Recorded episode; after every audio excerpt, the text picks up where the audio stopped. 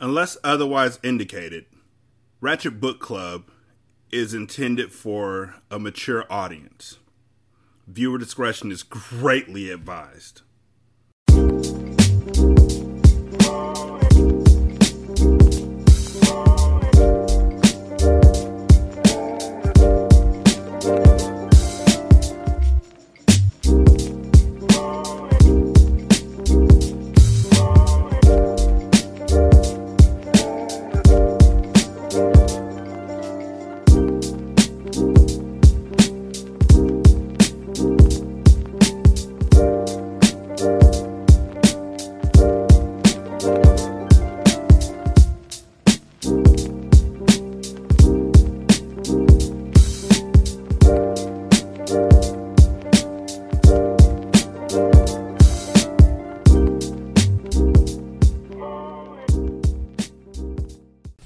Welcome to Ratchet Book Club, where we read hood classics and good classics. I'm Derek.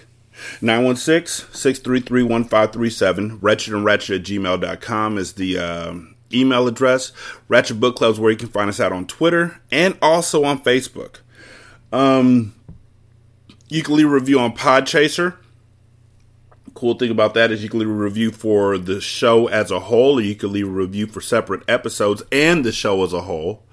You can also leave a review on Apple Podcasts and on Stitcher, even though I haven't seen it. I don't know how to do that shit. I mean, I'm old, but I'm not that old, and I don't know how to do that shit. So, fuck with a nigga. Tell me what you're looking at, Stitcher, because I ain't seen it. And I've been looking. Chapter 13. The line between the two is so thin that I go back and forth every day. Lena. Zaire paced anxiously back and forth outside the closed bedroom door as the doctor examined Breeze inside. Worrying over her condition was heart-wrenching. He had no idea what she had gone through, and he had only hoped that the damage she had suffered could be repaired. The nervousness and gut-bubbling concern that he felt for her was almost unbearable. He felt an overwhelming responsibility to rehabilitate Breeze, to restore her to the beautiful, unscathed young woman she used to be. The love he had for her The love he had for her extended to that of boyfriend-girlfriend.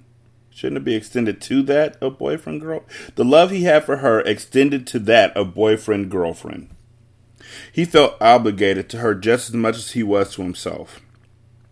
It was as if they were one, and just by looking into her eyes, he had absorbed all of her pain. He shared it with her, and knew that he had to help her heal. Finding her had only been half the battle. The other half was yet to come. Yeah, 'cause you don't know shit that she's been through, my nigga. You don't know nothing. You taking on this parental role, y'all have written him into this parental protective role without even going to Breeze and her waking up and saying, this is what the fuck I've been through, where the fuck were you? Without her waking up and saying, Zaire, you left me out in that car for me to get kidnapped by them motherfuckers. Where the fuck were you? Instead, we go right back to Zaire and his feelings instead of talking about Breeze and her feelings and the road she has to go up. Nigga, you're trying to make her back into the 18-year-old girl that she was. She's lived through trauma. She's lived through terror that you will never know. Nobody from the cartel will ever know the depths of the shit that she's been through. And you're talking about you want to get back to old girlfriend, boyfriend status when you were teaching a motherfucker how to read. Go fuck yourself.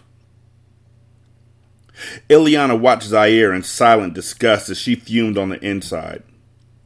All of a sudden, this Breeze bitch comes home and he acts like I don't exist, she thought irritably.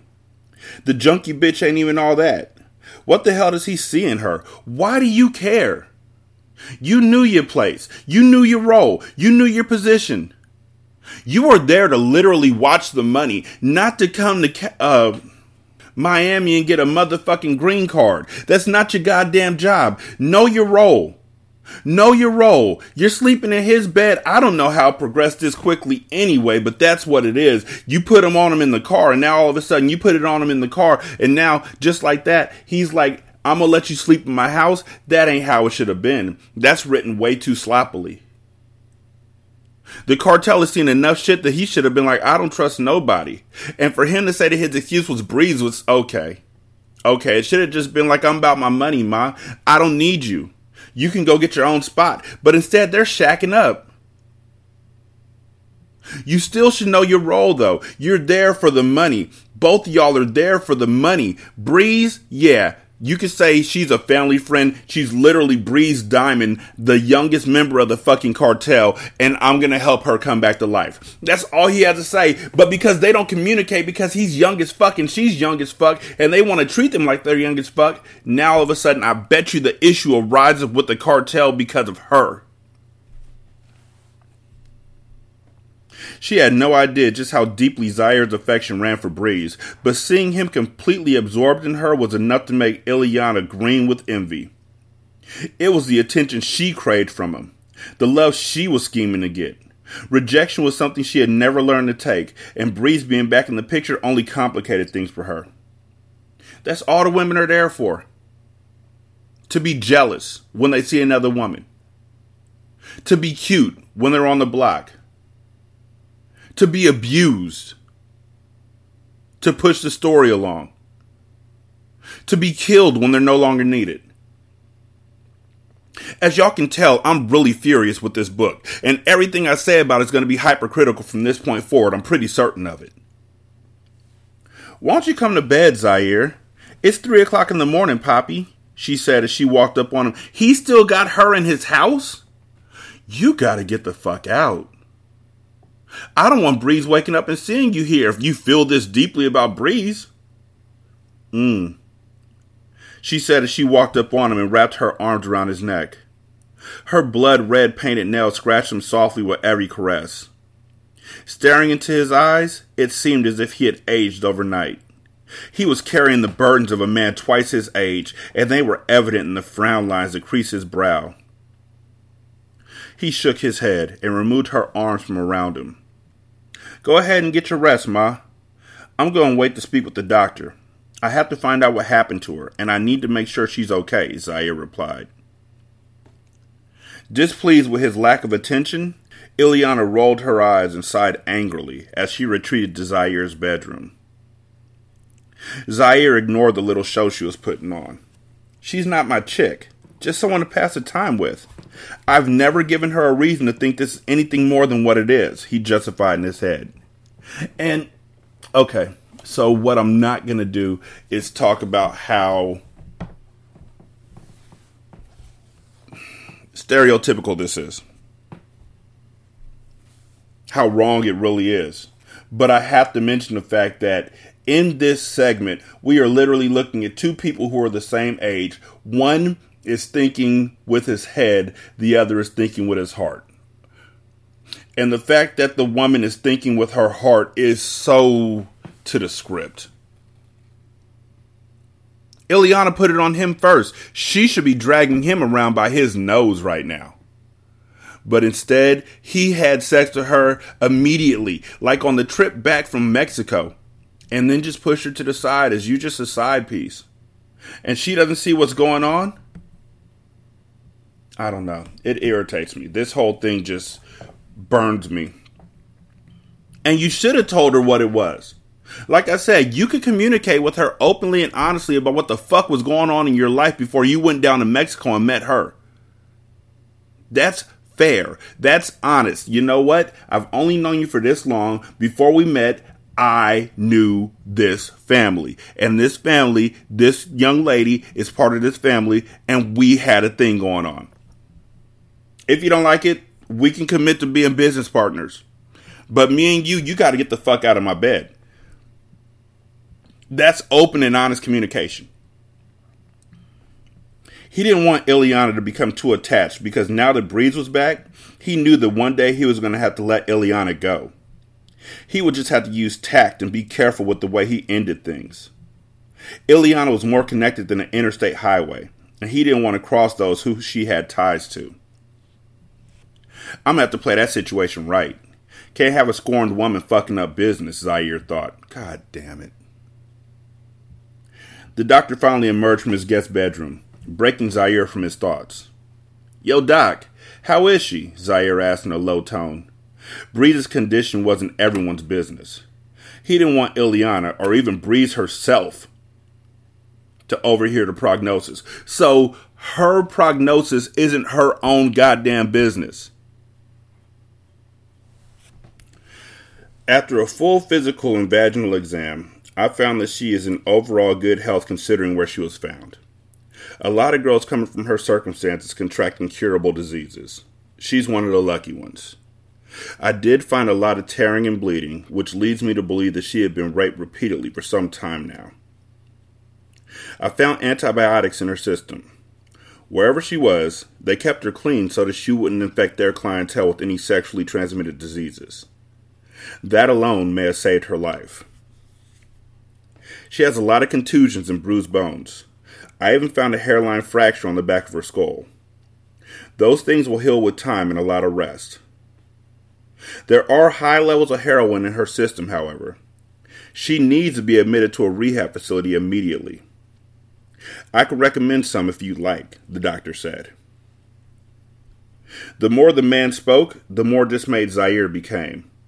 It seemed that every part of Breeze was scarred. His chest tightened as he thought of the men who had violated her and of the abuse she had been forced to endure. All the while, the people who loved her, himself included, had moved on without her. As Zaire walked the doctor to the door, he relived the moment that he had slipped up and she had been kidnapped. It had been the worst day of his life. The doctor could see the turmoil on his face. "Thank you for coming and for all your help," Zaire stated as he went into his pocket and handed the doctor a decent-sized knot of crisp $100 bills. "We appreciate your professionalism and discretion." The doctor knew that Zaire spoke on behalf of the greatest criminal enterprise in the state of Florida. He nodded his head in acknowledgment, but before he was all the way out of the door, he said, "My greatest concern for Breeze is her mental stability. She won't talk about what she's seen or been through, which leads me to believe that it's too traumatic to relive. I strongly urge you to watch her closely, 24 hours a day if you have to." "Suicide watch?" Zaire questioned. The doctor nodded grimly and replied, "Unfortunately, yes. She's going to need a lot of support. She needs to regain her physical strength as well as her mental health. No one but Breeze knows the things she's been through, so handle her with extreme care." Zaire watched the doctor leave and then made his way to Breeze's bedside. She slept restlessly. Sweat covered her body and she twitched involuntarily as the potency of her last high passed out of her. Zaire got on his knees and grabbed Breeze's hand as he put his head down. He didn't want to wake her, only to let her know that he was right beside her and he wasn't going anywhere. "Well, she needs to go. She needs to go to rehab, like now. The best way to keep her safe is to get her to rehab, like now. 'Cause they'll have suicide watch at rehab. They'll do that if need be. And it'll be a place where she can get clean. But what you don't want to do is have her in the house with open access to Ileana. Because Ileana will do something rash like kill Breeze. She will kill Breeze and then you will kill Ileana. And then all of a sudden it'll be funk on sight." That's what I'm thinking is going to happen. Ileana awoke to the loneliness of an empty bed and frowned. The undisturbed sheets let her know that Zaire hadn't been beside her all night.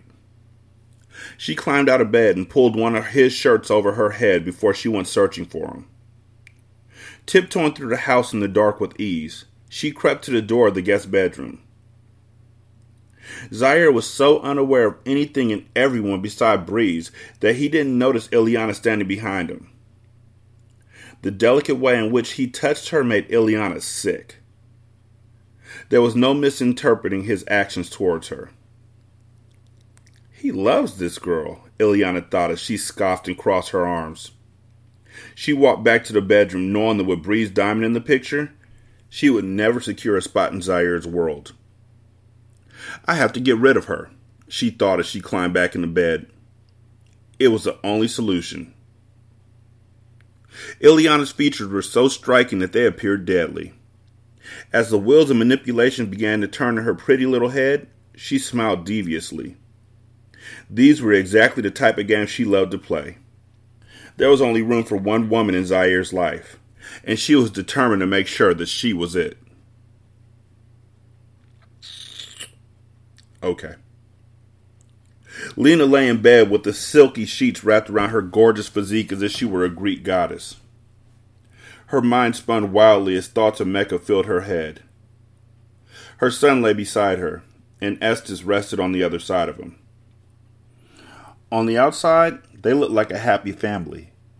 But on the inside, she yearned for something more, something irresistible, something dangerous, and that something was a new life with Mecca Diamond. If y'all don't get the fuck out of my face. Don't be stupid, Lena. He shot you. Don't go there. Stop thinking with your heart and use your head, she told herself.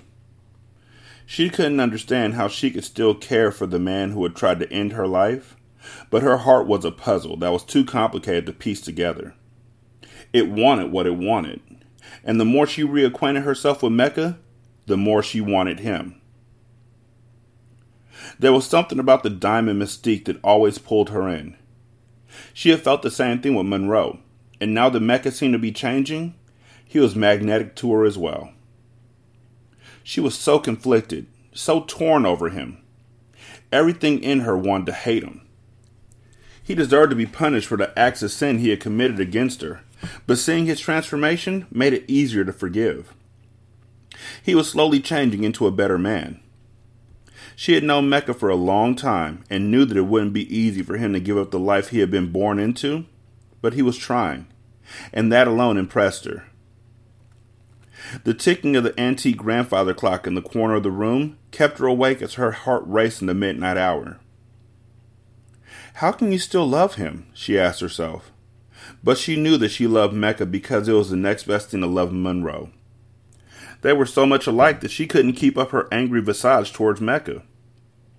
Every time she saw his face, she remembered Monroe.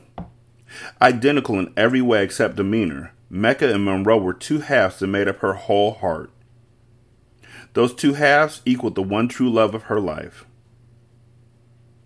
You better have three chambers because you have a son. Hesitantly, she sat up in bed and peeked over at Estes. His light snoring indicated that he was in a deep sleep. She took a deep breath as she leaned down to kiss her son's cheek before she slid out of bed. She knew that the decision she was about to make could be detrimental to her health. I have to see him, she thought as she slipped on her clothes, moving silently through the dark as she dressed. She grabbed her Chanel bag and fished out her keys as she snuck out the door, hoping that Estes would not awaken before she returned. Fear, anxiety, and anticipation filled her as she pulled away from Estes' home. She pulled out her cell phone and dialed Mecca's number. Mecca, I need to see you, she said as soon as he answered. Without hesitation, he gave her his address. Why? You ain't moved. You ain't gone nowhere. It ain't like y'all weren't dating, like, recently. Address ain't changed. She ain't forgot it. She ain't got amnesia. You just shot her in the fucking chest. Fucking chest. And she sped through the city streets, her Benz making its way to Mecca's place in record speed. She sat in front of his building for an hour, listening to the pattering of the rain falling on the roof of her car. Do you mean pattering? It's not pattering. Hey Siri, what's the definition of pattering? As a verb it means, make a repeated light tapping sound. Yeah. Do you want to hear the next one? No, thank you. It seems like that's what they're looking for in this one. You know, not pattering. Because there is no pattering to rain. At all. It was as if the sky was crying right along with her as her own tears flowed down her cheeks. Confusion plagued her as she tried to make sense of her feelings. Knowing the Mecca was no good, she started to leave. But every time she went to put the car in drive, she froze. She needed to see Mecca. And although the consequence of her actions would be great, she decided to stay. She got out of the car before she lost her nerve and ran into the high-rise building. Her throat felt as if it would close as she took the elevator to the penthouse on the top floor, and nervous energy filled her. She went to Mecca's door and lifted her hand to knock. But before she could, Mecca pulled it open. He stood before her, shirtless, with a blunt in one hand, as weed smoke danced in the space around him. Yeah, they fucking. She took in everything about him. Mecca was a beautiful man. From his broad and well-sculpted chest to his strikingly handsome features, he was perfect. His only flaw was his dangerous temper. She had seen it firsthand. It had almost cost her everything. Yet there she stood, intrigued and forgiving in front of him. Overwhelmed by his presence, she stopped thinking and did what felt right to her. She kissed him passionately, catching Mecca off guard as she backed him into the penthouse. Their pace was feverish as desire filled the space between them. Mecca fumbled to put out the blunt without breaking their connection. "I'm so sorry, Lee," he whispered over and over again in her ear, causing her tears to flow. Hearing the sincerity in his words was like a punch to the gut as she pushed him away. "Why did you have to speak, Mecca? Why did you have to remind me of what you did? Every time you apologize, I remember that night," she yelled as she put her hands to her face and turned towards the door. "Lena." Before Mecca could get his words out, she stalked over to him in a rage and slapped him across the face. "I hate you, Mecca. I hate you for what you did," she yelled, her anger ablaze in her emotion-filled eyes. "What the whole world wide fuck?" "Then why are you here?" he asked as he touched the side of her face. The gentleness that he displayed was uncharacteristic for him. This new version of Mecca that stood before her was so much easier to love than the callous gangster she knew him to be. She sobbed as if she were ashamed of herself. She replied, "Because I love you." She replied, "Because I love you.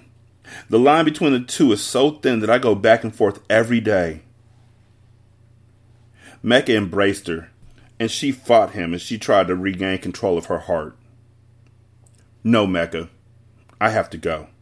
I shouldn't have come here. What the fuck was I thinking? I had to think of my son," she protested. "Stop fighting me, Ma," he whispered. "Ma!" He took her chin into his hand and lifted her face to his, kissing her gently. She melted as she kissed him back, indulging in the forbidden affection she felt for him. "I'm trying, Lena. I'm trying to change. You don't know how much I wish I could take back." "Don't," she said as she looked up at him. "Don't keep making me relive it, Mecca. We can't take back the things we did in the past, and it's too painful for me to think about. I know that being here with you is a mistake, but please, just let me make it." "Okay," he replied simply as he picked her up, her long legs wrapping around his body as he placed his hands on her behind. He carried her to his bedroom as their tongues performed a delicate dance. He laid her down on his bed and then stood up as he admired her.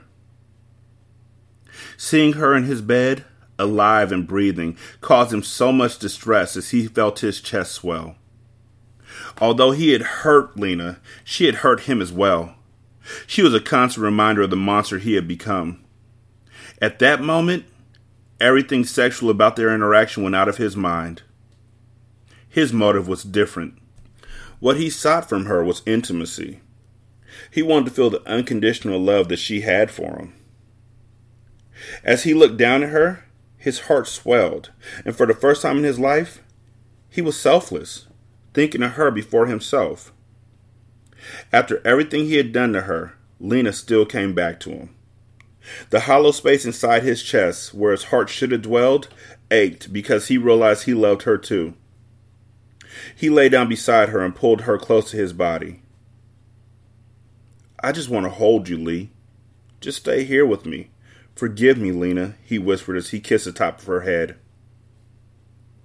Lena closed her eyes as the heat from his body warmed her. She was reluctant in her decision, but knew that it was one she would still make, despite the warning bells ringing in her conscience. "I do, Mecca. I forgive you."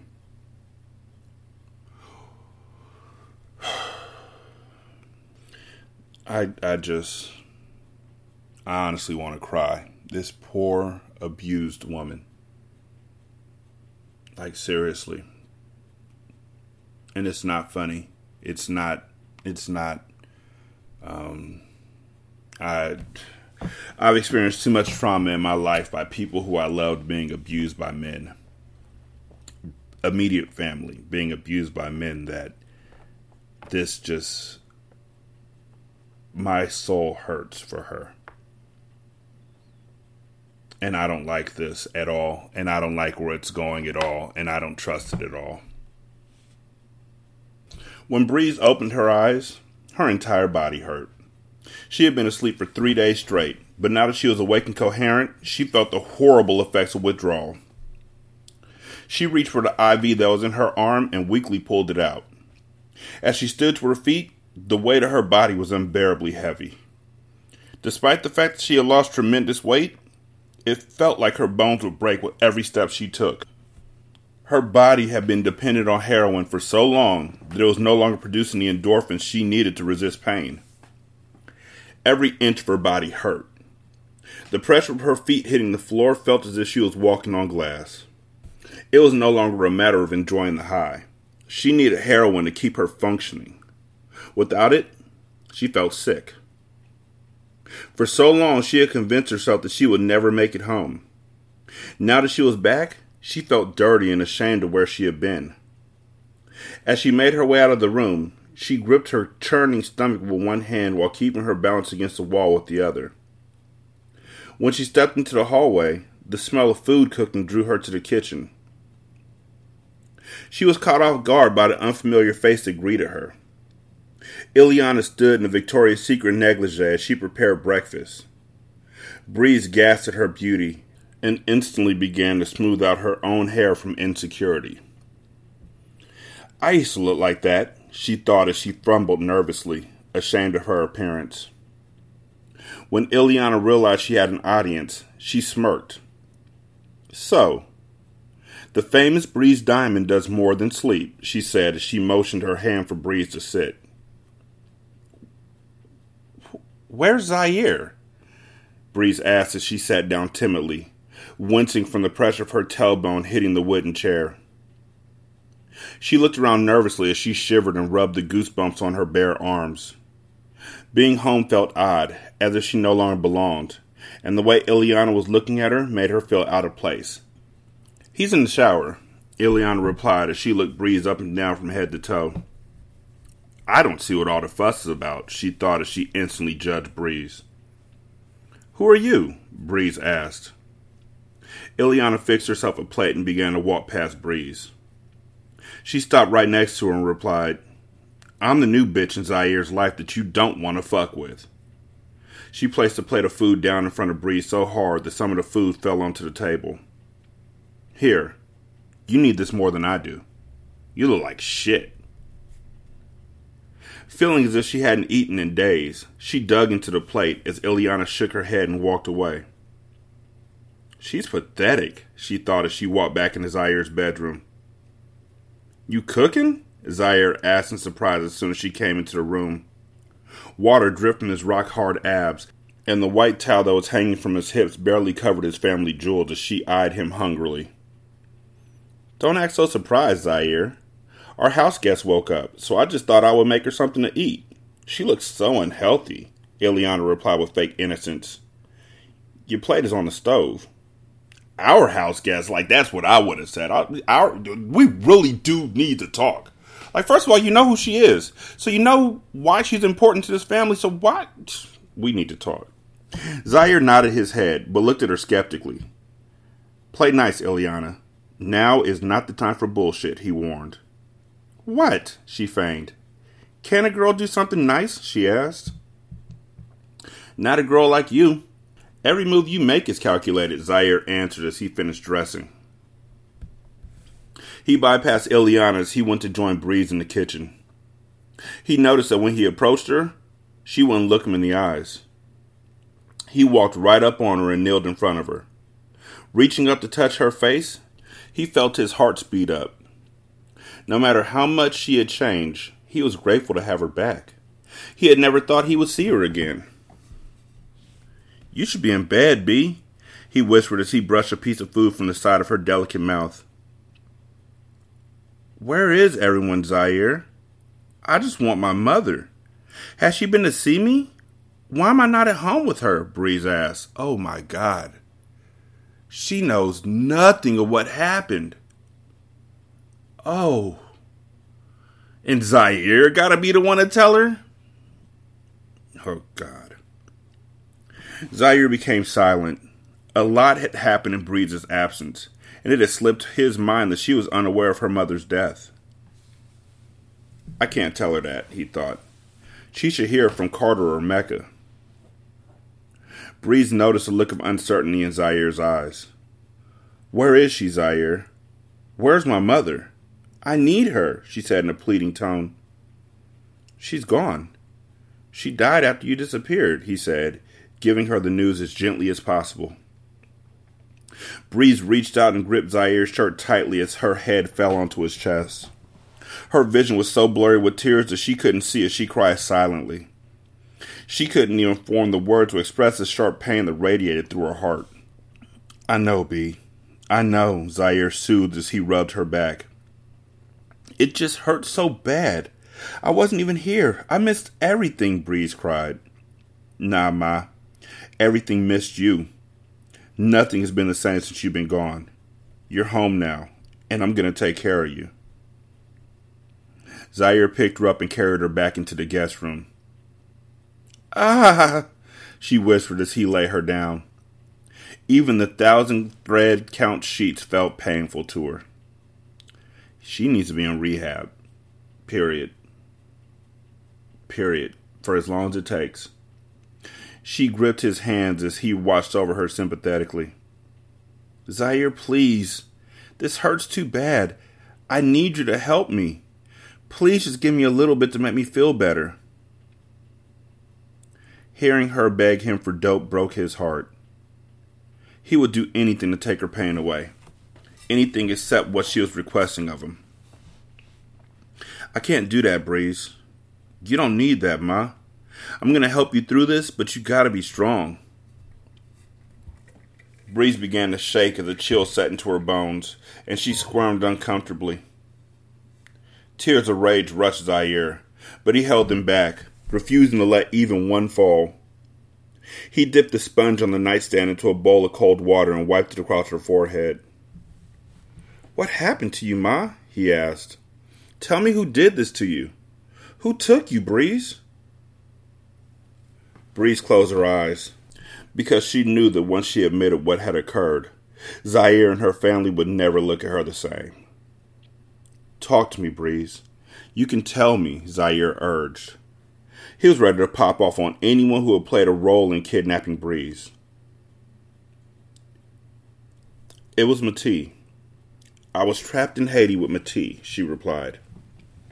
Images of the constant rape raced through her mind as she shook her head from side to side, her eyes still closed from fear of the look that Zaire was giving her. "He raped me every day, Zaire. And no matter how hard I try, I can't stop feeling his hands on my body." Her revelation would not allow him to remain strong. He cried at her bedside as he gripped her hand and kissed her face repeatedly. "I'm gonna murder that nigga, Breeze. You hear me? I'm gonna—" "He's already dead," she whispered. "The earthquake killed him. It was how I got away from him. But I only went from one hell to another." It took everything in Zaire not to explode, and he turned away from Breeze so that she couldn't witness his grief. "That's why I didn't want to tell you. You don't want me anymore," Breeze said.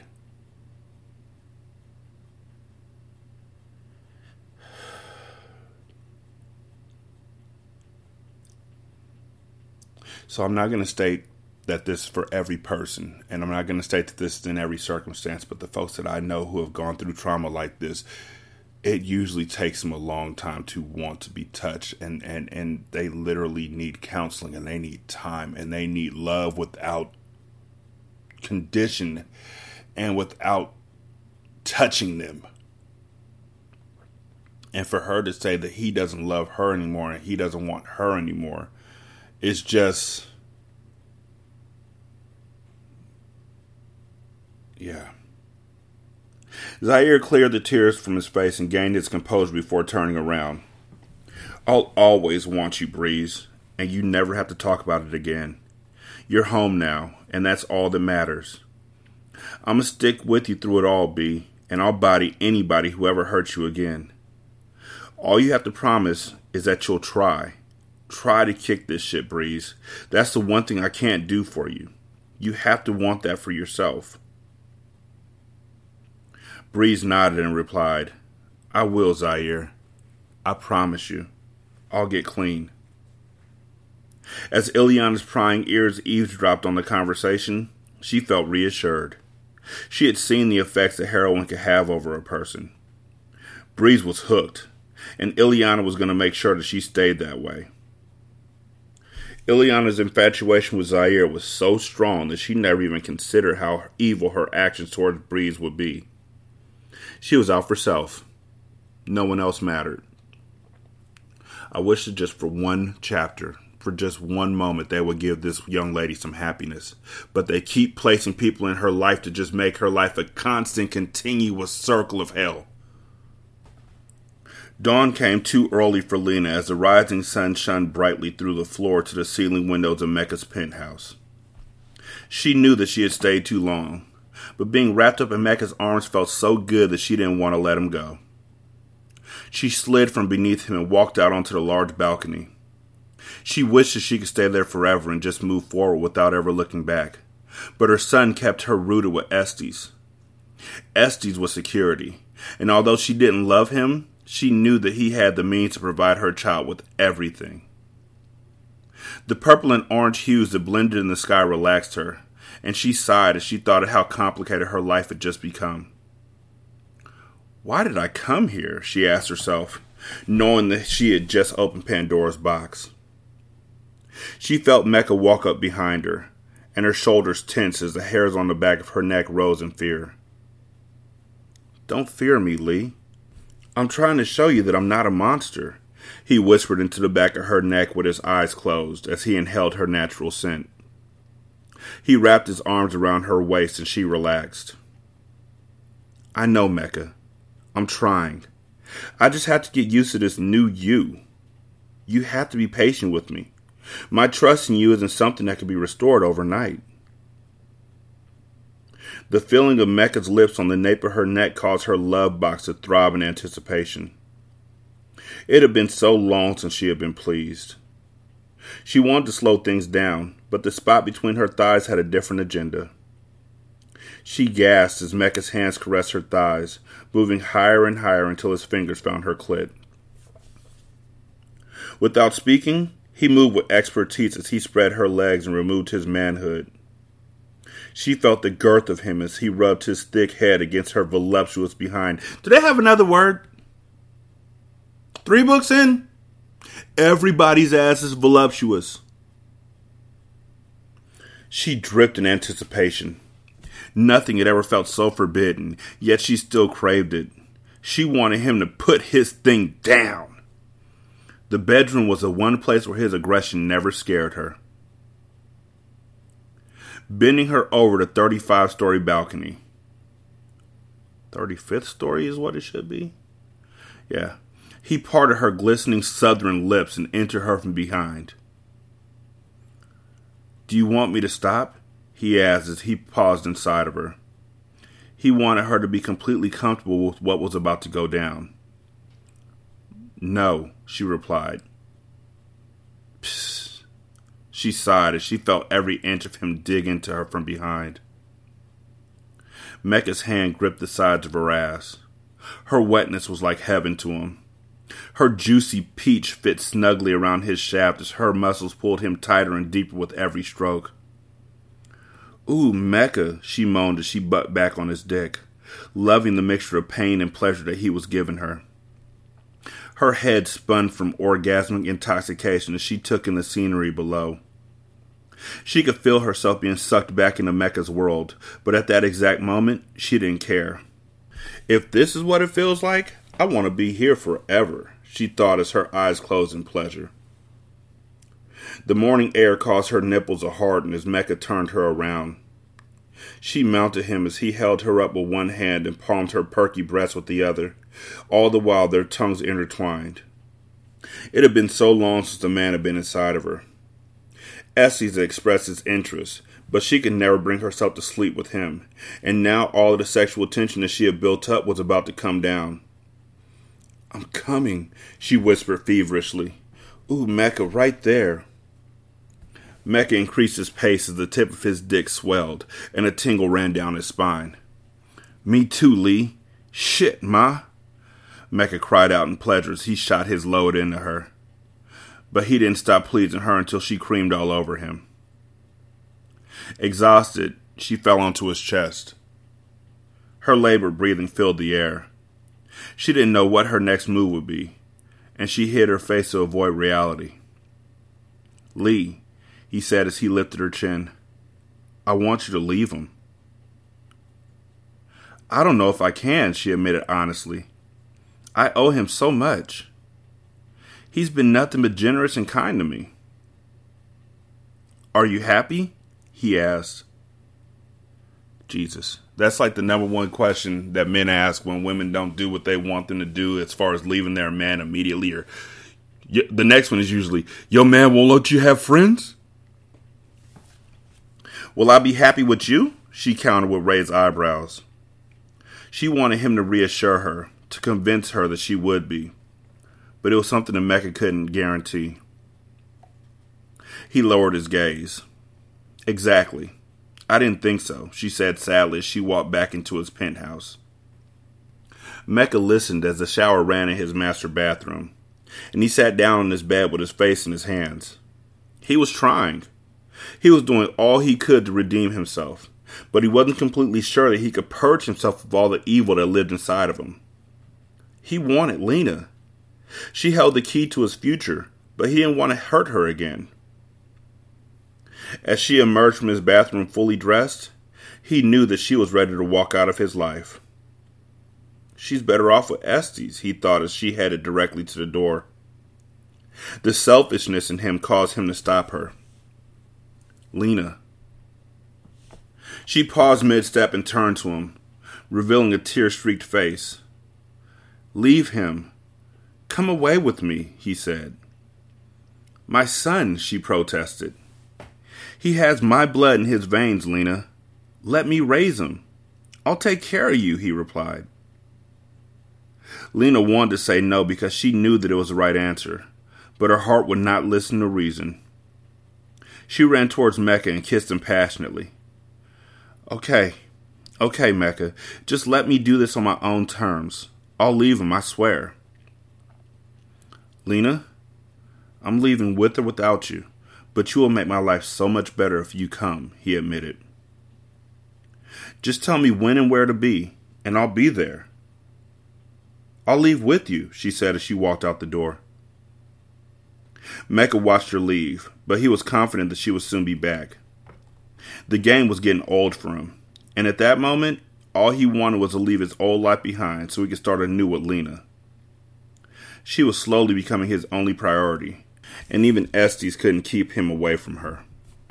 Emilio Estes sat behind the dark tent of the Lincoln truck and held his great-grandson in his arms as he watched Lena leave Mecca's building. Disappointment filled him as he kissed Monroe Jr.'s chubby cheeks.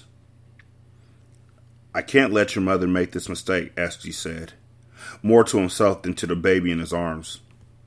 "I told him to stay away." He shook his head in disgust as he thought of how he would have to press the button on Mecca. He was a liability.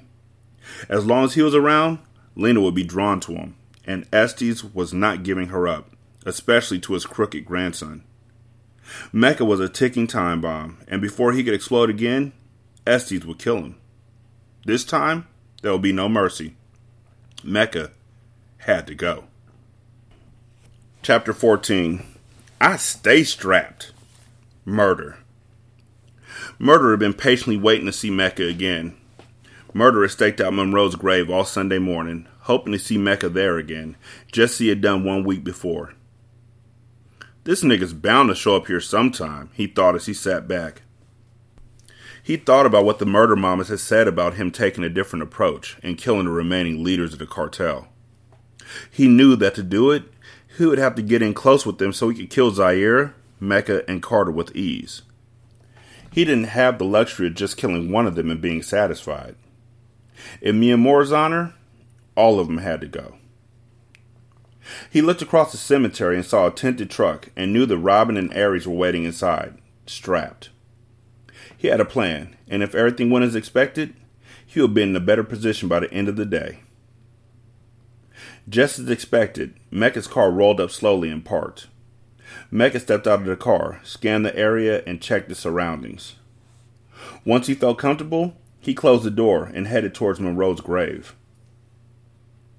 Murder hopped out of his car also and tried to look casual as he could as he neared the grave.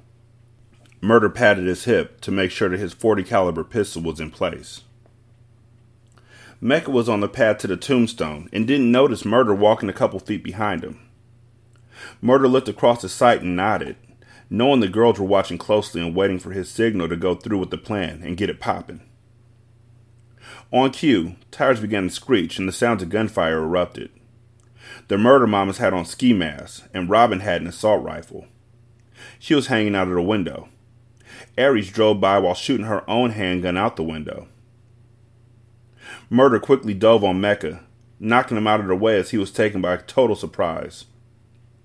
Murder began to fire back, but he aimed high purposely so he wouldn't hit Robin and Aries. The whole scenario was planned to a T.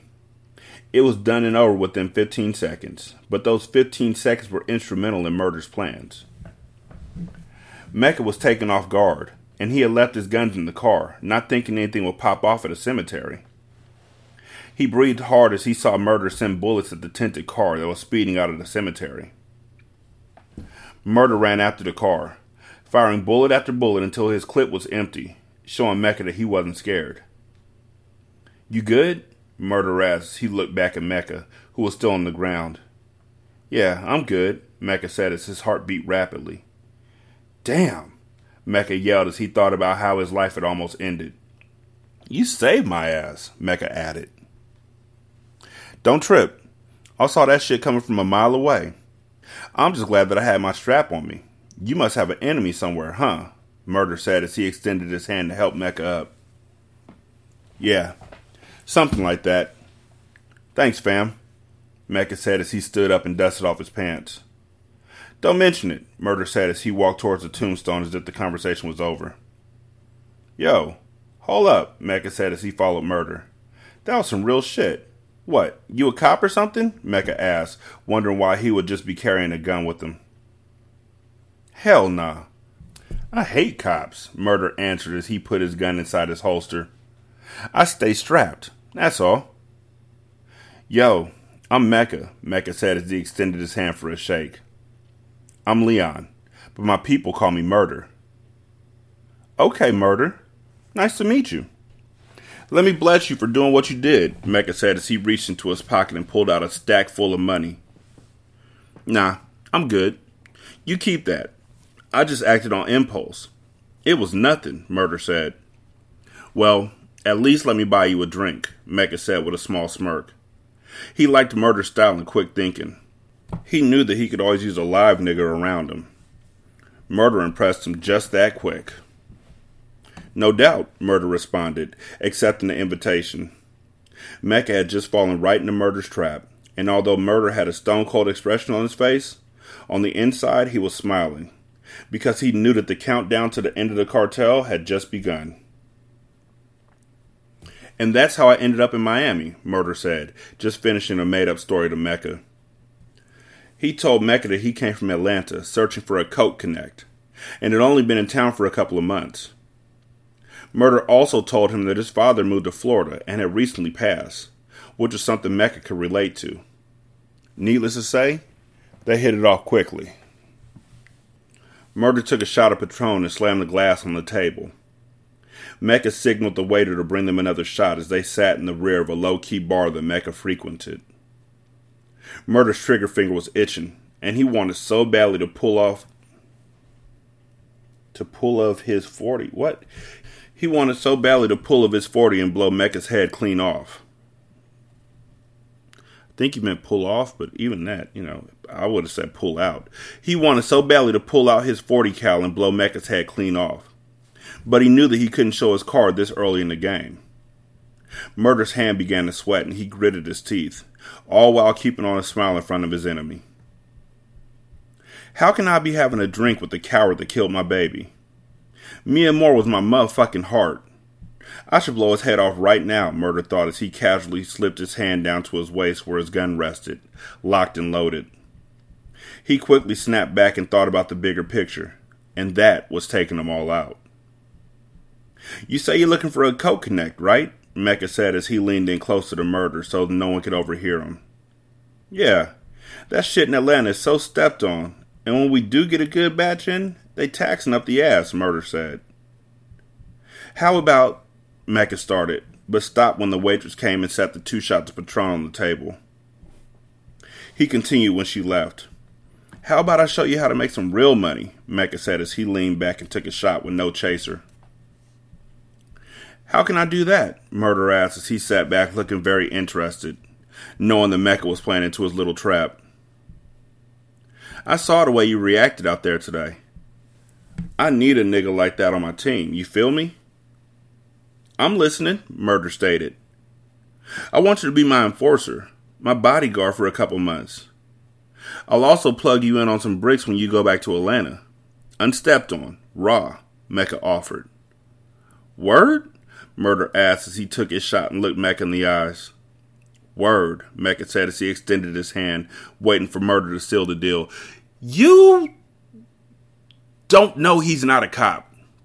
Like, you getting real chummy with this nigga because he's set up. Like, if you saw what Anissa was doing that easily and you saw the setup coming from a mile away and you saw the car tailing you and all that kind of stuff, how can't your mind figure that this could be a setup? This is all way convenient, fam. No, not thinking about that at all, huh?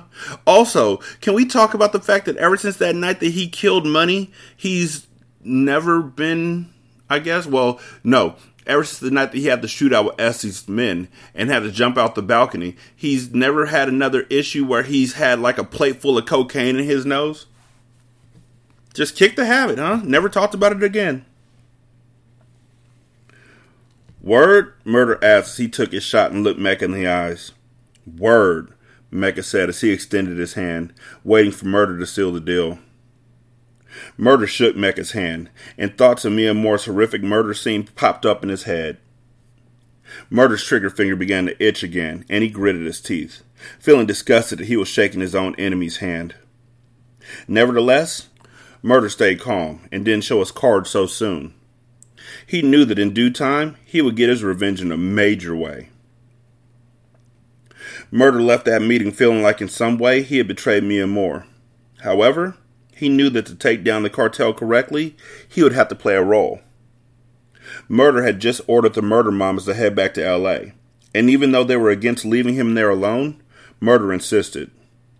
Murder had taught Miamor everything she knew about her profession, and off the strength of that, Robin and Aries listened to him. At that moment, Murder was on his way to meet Mecca at a warehouse, and the murder mamas were in the air headed home. On that day, Murder was supposed to meet Zaire and Carter for the first time. Murder questioned his willpower. He wasn't sure that he'd be able to handle seeing Carter without reaching for his gun and going all out. Only time would tell.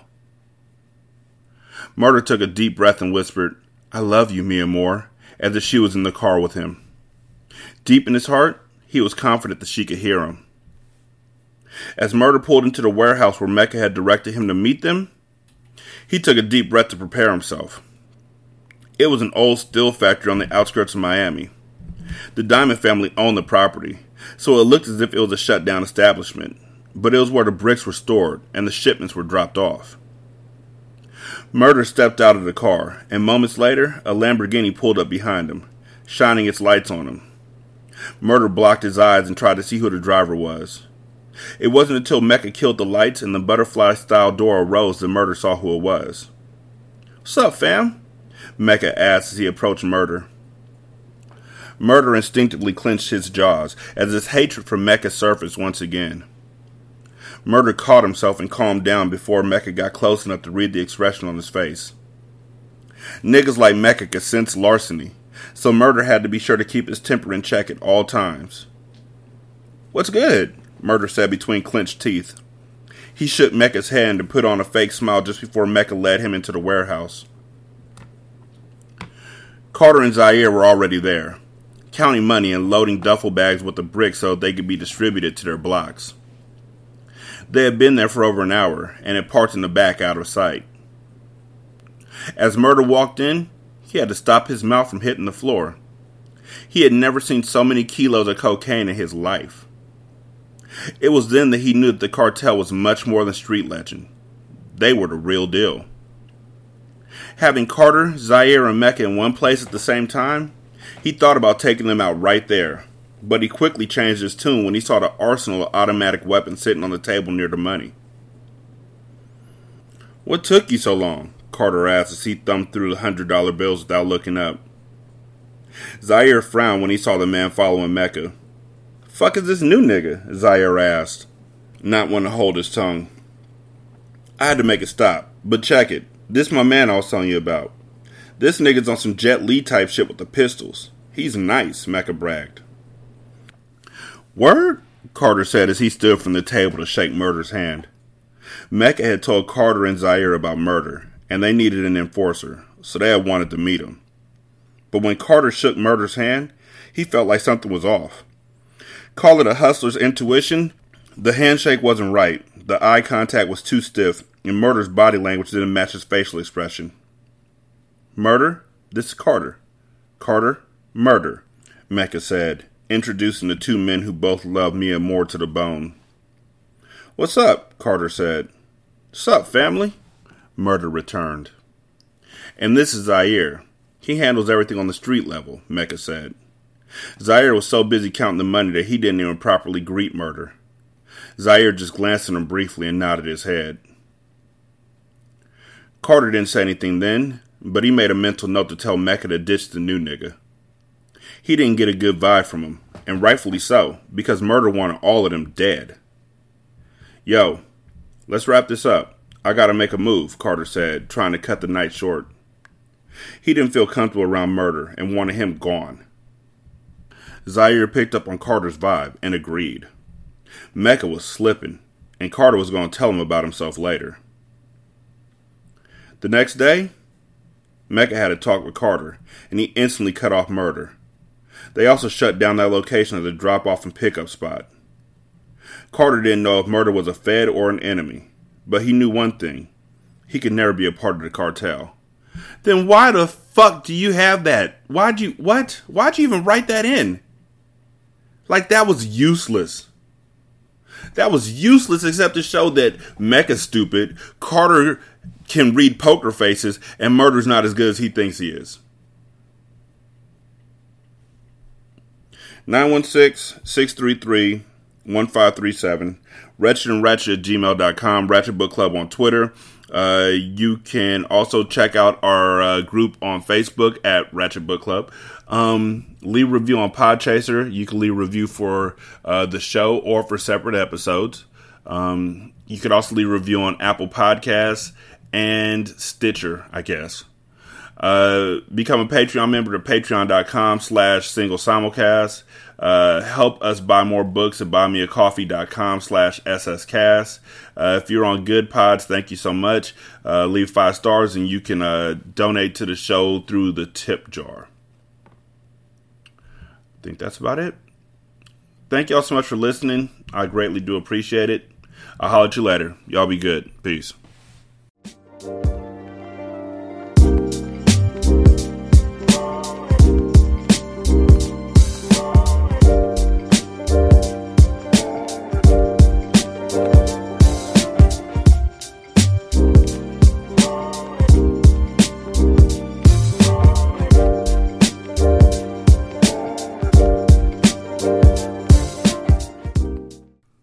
Intro and outro to Ratchet Book Club is by That Kid Garan, and it's called Goodbyes.